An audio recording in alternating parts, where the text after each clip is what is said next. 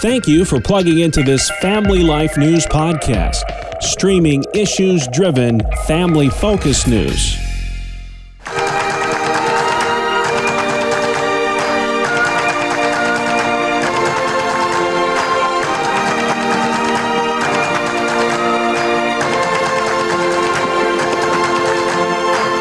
And welcome back to another edition of Capital Connection.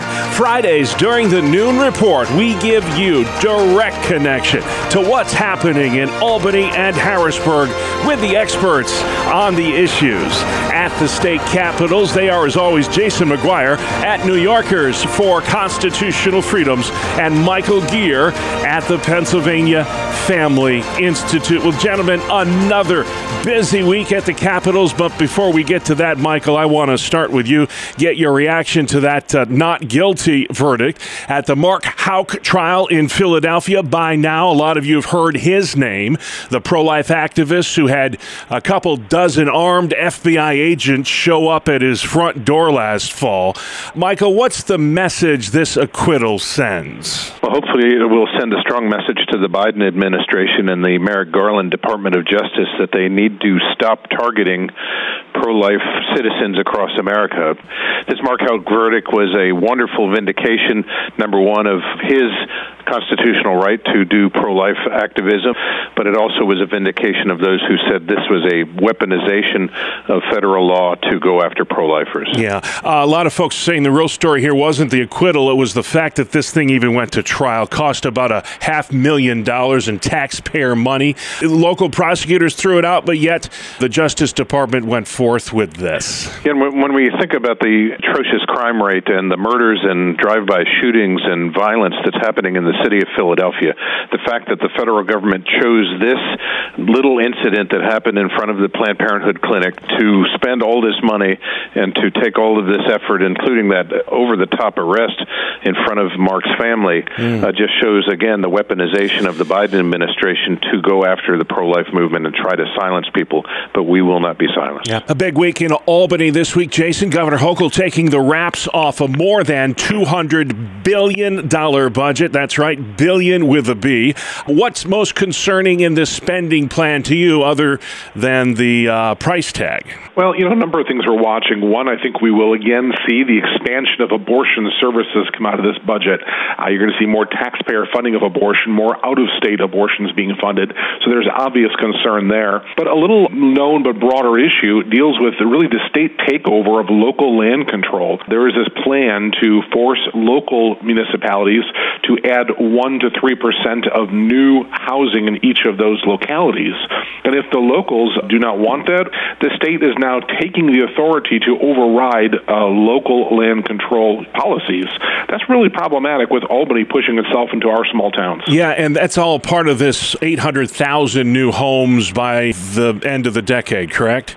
It is, and again, uh, we're going to probably see this be more uh, developments and apartment type buildings rather than single family homes, which just doesn't fit uh, much of what it looks like across the state. Yeah, uh, Mark Rozzi is a name that's well known in Harrisburg these days. Michael, the House Speaker, is vowing to stay on as Speaker even after those three special elections next week, where uh, the Democrats could take control of that chamber.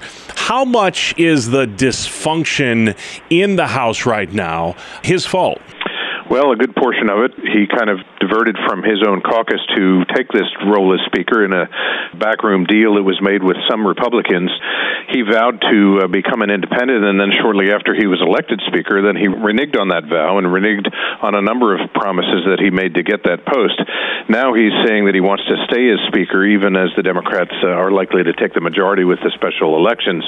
But it remains to be seen whether their caucus can get behind him, whether they'll go with Joanna McClinton, the leader right now, and who we thought would become Speaker when the Democrats take majority, or maybe the Republicans insiders maybe think they have something up their sleeves to try to find somebody else who can uh, be a more friendly Speaker to the Republican views. Last we checked, the doors of the House were still locked, right? Nobody yes, allowed yeah, in. that's that's right. Not till uh, February 27th, I think, is the date that he said uh, they're going to start doing the people's business.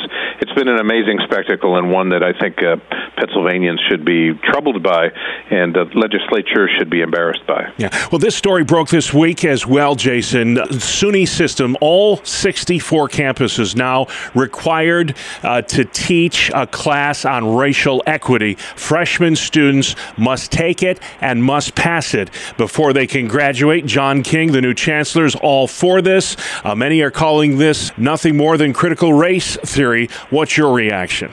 Yeah, you know, we're concerned about it. Again, this is a mandated class that every student is going to have to take. Uh, it is hard to see it as anything else other than some form of indoctrination or propaganda when it is the, the state university of New York forcing this type of a woke agenda on every single student coming through their system. Uh, and this is um, using other names, but it's basically the same thing that critical race theory, isn't it?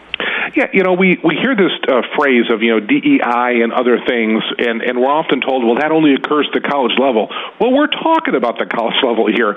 This really is that critical race theory that's, that's having an impact.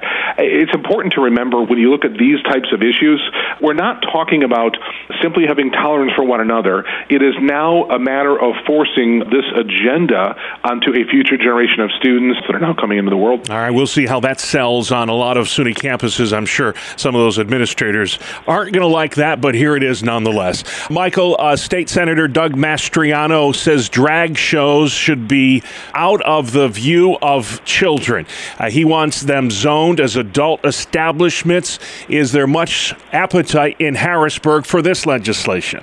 Well, that remains to be seen, but I think there's a lot of appetite for this legislation across the state because parents and adults generally seeing what kids are being exposed to with these drag queen story hours, with the schools that are bring, bringing in these uh, performers to do sexually explicit dances and other performances in front of children, is something that Pennsylvanians don't, I think, generally accept or think is, is wise or helpful. So Senator Mastriano's legislation is very timely given what's been happening in Pennsylvania, but whether or not there's going to be movement on that legislation remains to be seen, especially with the deadlocked legislature and the locked House of Representatives. Yeah, I had to do a double take on this one, Jason. A 743% increase in illegal border crossings from Canada since just October. Uh, New York State borders Canada, last I checked. So, this is, I think, a big story in New York. Any idea who these people are or why they are allowed to cross over like that with impunity? You know, Bob, I don't, I can't exactly who these people are, but we are concerned. You know, we're seeing a soft border in the south, and now we're seeing this uh, border that just looks like Swiss cheese at the northern border as well. Uh, it is a concern because it is, deals with the sovereignty of a nation.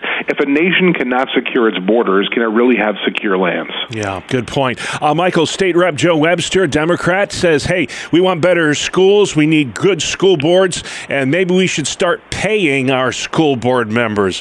What are your thoughts on that?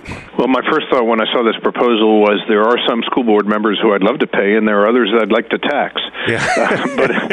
but, but in reality, uh, you know, I think the Pennsylvania General Assembly went to a full-time legislature back in the late 70s with the idea that a professional legislature would be something beneficial and provide better service. That has not proven to be true, and I think the notion of professionalizing school board members uh, is not a good idea either. Quite frankly, the the whole notion of what school boards are supposed to be is to take a cross section of the community: the butcher, the baker, the candlestick maker, doctors, others, other members of the community who come in as volunteers to really be a voice for the people in that community to help the schools do the right thing for kids and families. Yeah, there's something to be said about saving that whole idea of volunteer service, isn't there?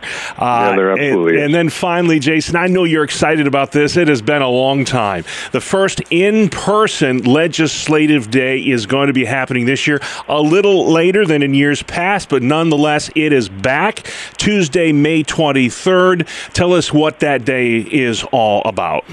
Yeah, Bob, we're looking at moving legislative day from what has been March to May 23rd this year. It's the first time since 2019 we've been able to have the event, and I'm expecting 1,500 Christians from across the state to come out.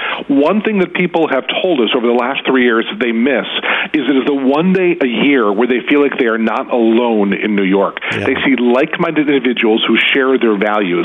So I encourage folks to uh, save the date for May 23rd, uh, this conference in Albany, New York. All right. Will that be in the same place place as the, the previous conferences have been? Same location. All right. And if folks want to register for that, I don't know if that window's open yet, but where can folks go online, Jason, and find out more? Yeah, the window's not open yet. We'll open in mid-February, but it'll be at newyorkfamilies.org. And stay informed on all the issues you've heard today from Pennsylvania. Michael, you have a wonderful website too. What is that? pafamily.org.